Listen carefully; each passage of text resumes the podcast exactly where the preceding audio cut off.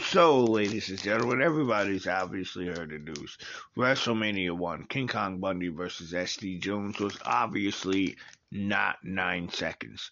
It was actually around the 23 second mark, which was weird because it's actually longer than Bob Backlund versus Diesel, Chavo Guerrero versus Kane, and Chris Jericho and Jerry Lawler versus Taz and Naked Mideon. Yeah, Naked Mideon combined.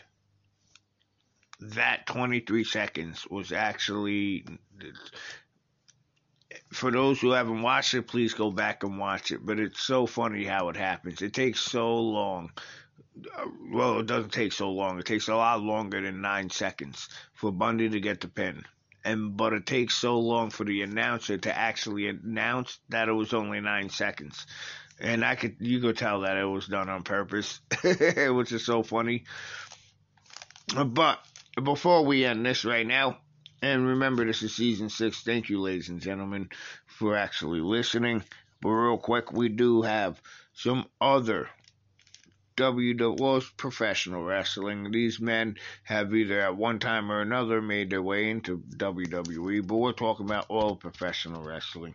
As as far as my knowledge goes back. Now, Kofi Kingston, right? As far as I know, he started on the independent circuit actually in Jamaica. A lot of people might not know that, but to date, the only titles I can actually record to date is 22 titles held. And Kofi Kingston is not even at like the peak of his career. Wait till he turns heel, and that's I'm just calling it right there. Wait till he turns heel and actually starts freaking winning some world titles again. Now,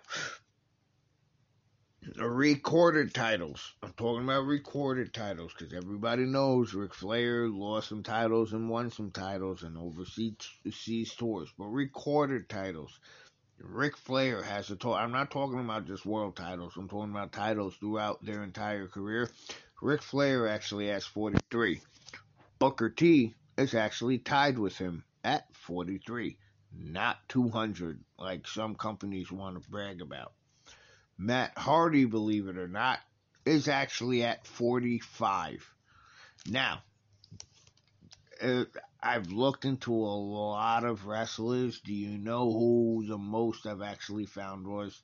Was actually Jerry the King Lawler, which stands at 231 titles. There are two championships, I believe the tag championships, or whatever the case is. I might be wrong. But he won two different championships 58 times each. Now, I have to question that because is that like a hardcore or 24 7 championship? Yeah, it is a championship, but if that's the case, then we might as well throw hardcore Holly and Raven into it. No offense. I consider it a temporary championship, which actually doesn't count. But if these are legit championships, then Jerry the King Lawler legit has 231 title reigns, recorded title reigns. Amazing, ladies.